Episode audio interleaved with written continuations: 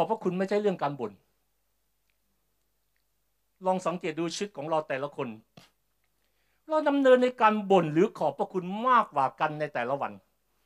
เริ่มต้นเลยตั้งแต่ตื่นนอนจนเข้านอนลองลองจดบ้างสิ นับฟังคำเทศนี้เราเอากลับไปจดดูสิครับเราตื่นมาแล้วก็โอ้ยเบื่อจังเลยเช้านี้ โอ้ยงานมันเยอะจังเลย โอ้ยเงินเดือนเดือนนี้มันก็ลดน้อยถอยลง โอ้ยมันไม่มีอะไรดีเลยในความคิดของเรา อันนู้นก็ไม่ดี อันนี้ก็ไม่ดีไอคนนั้นก็ไม่ดีไอคนนี้ก็ไม่ดีโอ้ยข่าวนี้มันก็ไม่ดี ไม่มีอะไรดีสักเรื่องหนึ่ง พี่น้องที่รักยิ่งครับ เราจะไม่มีทางมีความสุข และอิ่มเอมใจ ถ้าเราไม่มีใจขอบพระคุณก่อนจุดเริ่มต้นของความอิ่มใจและสุขใจคือใจที่เริ่มต้นขอบพระคุณ ใจขอบพระคุณไม่ได้ขึ้นกับคน ใจขอบพระคุณไม่ได้ขึ้นกับสถานการณ์ แต่ใจขอบคุณขึ้นกับใจที่เต็มล้นด้วยคำขอบคุณในหัวใจ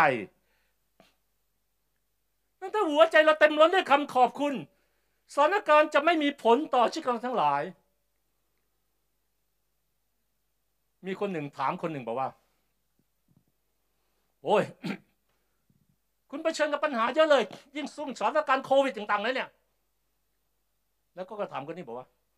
คุณจะพูดอย่างไร ในยามที่แก้วน้ำที่อยู่ในมือคุณ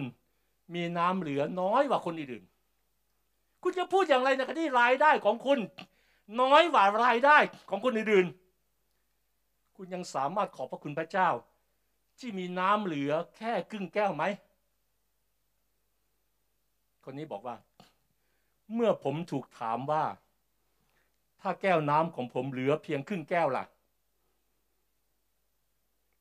สิ่งเดียวที่ผมจะตอบสนองก็คือ ขอบพระคุณพระเจ้า ที่ผมยังมีแก้วน้ำอยู่